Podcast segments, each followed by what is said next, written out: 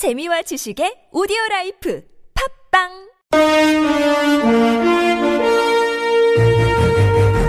여러분의 합리적 판단을 돕기 위해 오늘의 뉴스를 골랐습니다. 백병규의 뉴스 체크.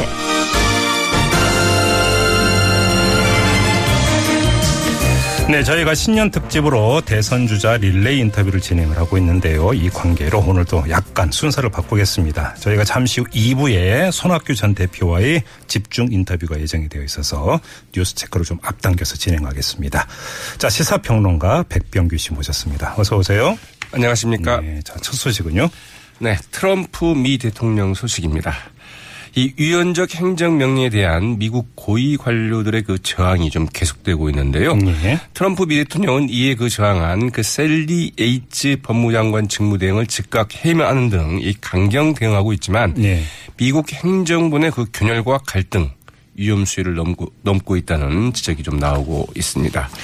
오늘 해임된 이 샐리 예이츠 그 법무장관 그 직무대행은 어제 법무부 직원들에게 보낸 장관 메모를 통해서 이 트럼프 미 대통령의 그 반이민 행정명령에 대한 소송에서 이 트럼프 행정명령을 정부 차원에서 옹호하는 법적 대응을 일체하지 말라고 지시를 했습니다. 예. 이 제프 세션스 법무장관 그 지명자 인준 때까지 그 장관직을 그 대행하고 있던 이 H 장관 그 직대는 이 메모에서 이 법무부가 정의를 추구토록 하는 게 내 임무 가운데 하나라면서 이 행정명령을 변호하는 게 과연 정의 추구에 그 합당한지 확신할 수 없다면서 이에 대한 그 법적 대응을 일치하지 말라고 이제 지시를 했는데요. 예.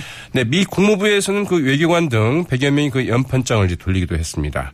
이 외교 현안 등에 대한 그 이견을 제시하는 내부 어, 메모 전문을 통해서 이 트럼프의 그 반이민 행정명령이 미국을 되려 더 위험하게 만들 것이라면서 그 반대 의견을 모아서 이제 그 공식 제출하기로 했다는 소식인데요. 네. 트럼프 미 대통령 이 셀리 H 그 법무장관 직대를 그 즉각 해임을 했죠.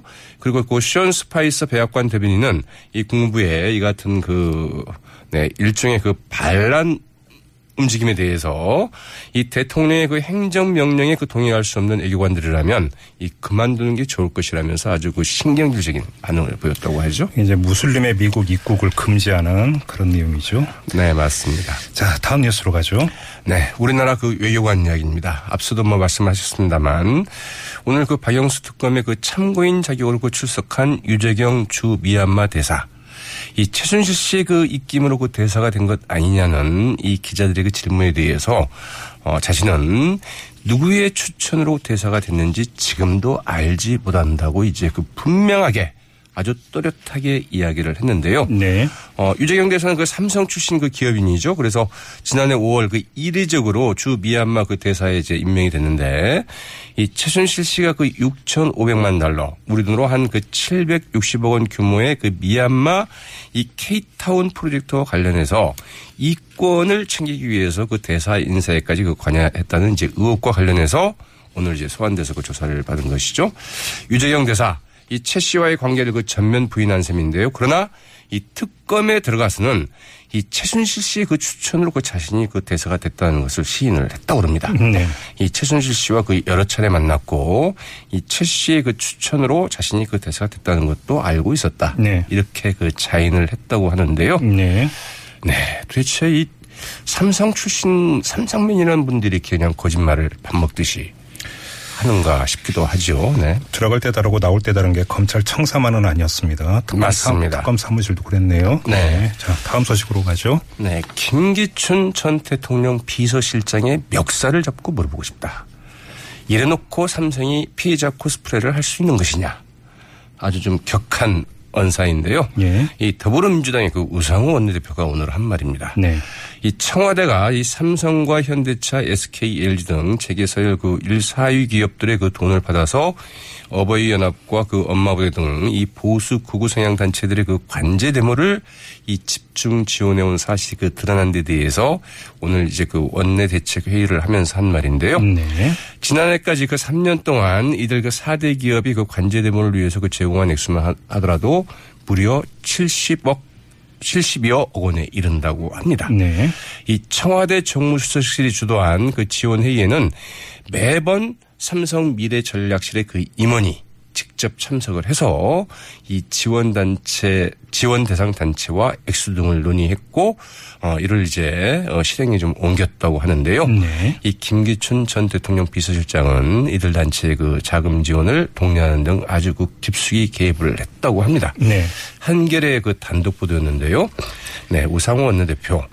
이 청와대가 세월호 가족을 그 능멸하고 박원순 서울시장을 그 빨갱이로 보는 그 집회를 사주하고 여기에 삼성 등이 그 돈을 대고 실제로 그런 집회가 벌어지는 게 21세기 한국에서 과연 있을 수 있는 일이냐. 네.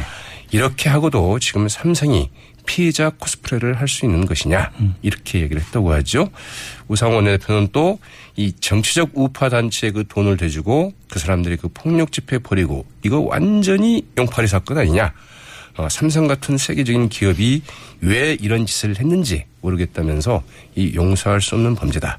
관련된 모든 사람을 반드시 엄벌해야 할 것이라고 이야기를 했다고 하죠. 시대에 역행하는 대표적인 사례죠. 네. 그렇지 않습니까? 네. 다음 소식까지요. 네, 이 박근혜 대통령이 박영수 특별검사팀의 그 수사 기밀을 좀 파악하기 위해서 이 청와대 그 참모를 동원했다는 이제 언론 보도가 나와서 또 논란이 되고 있는데요.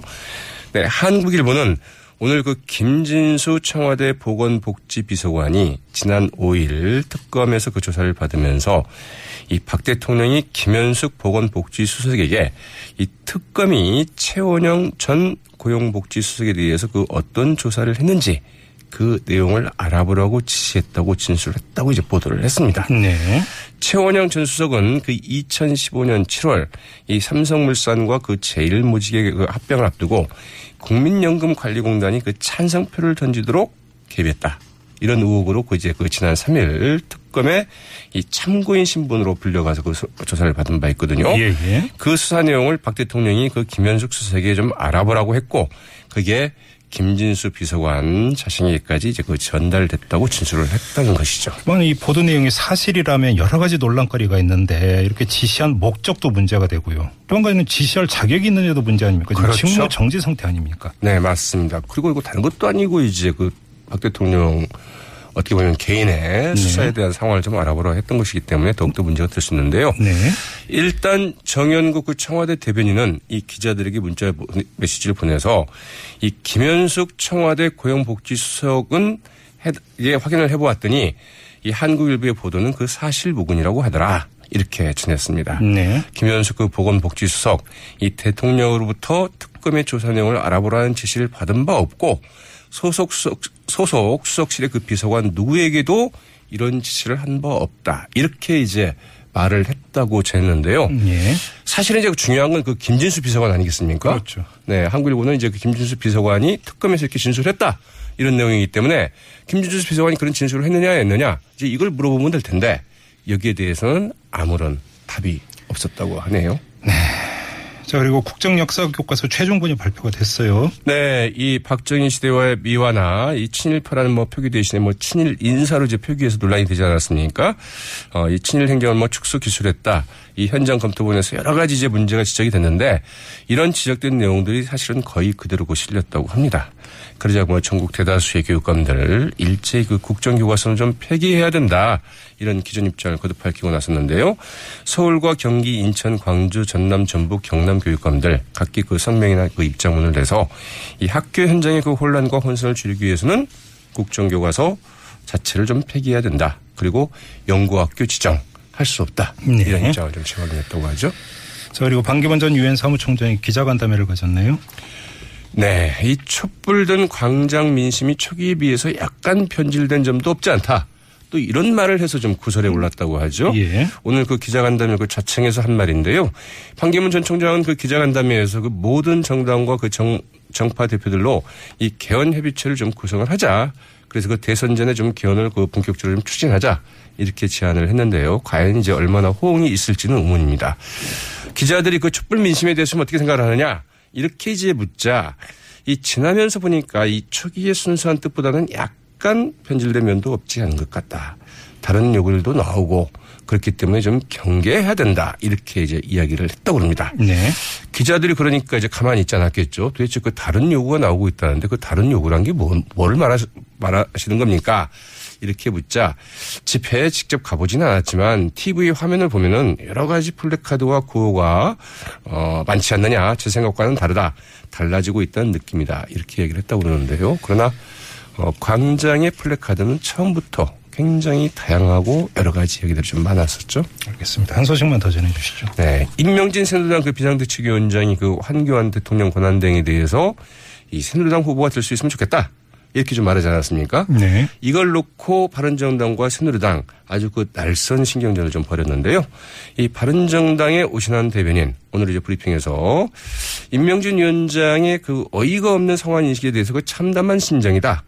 명세히 그 집권 여당의 그 비대위원장이라는 분이 이 대통령 탄핵 심판에 따른 그 권한대행에 대해서 대선 출마를 바라고 있는 현실이 과연 정상인 것인지 묻지 않을 수 없다.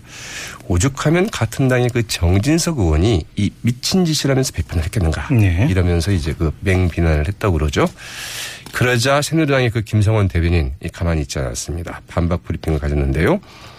임명준 위원장의 그 황교안 대통령 권한대행에 대한 그 언급은 서울 민심 중 하나였다. 이를 두고 구걸 등 그 저급한 표현으로 그 공세를 하는 바른 정당의 태도야말로 좀 어이없는 상황 인식이다. 이렇게 좀 맞받아쳤고요. 그러면서 이 국민의 관심에서 멀어지면서 그 반기문 전 총장 입당을 구걸하고 있는 조급한 현실에 대한 피해 의식이 발로로 보인다. 이렇게 좀 어, 맞받아쳤다고 하죠. 알겠습니다. 자, 뉴스체크 여기까지 진행하죠. 수고하셨어요. 네, 고맙습니다. 네, 시사평론가 백병규 씨였고요.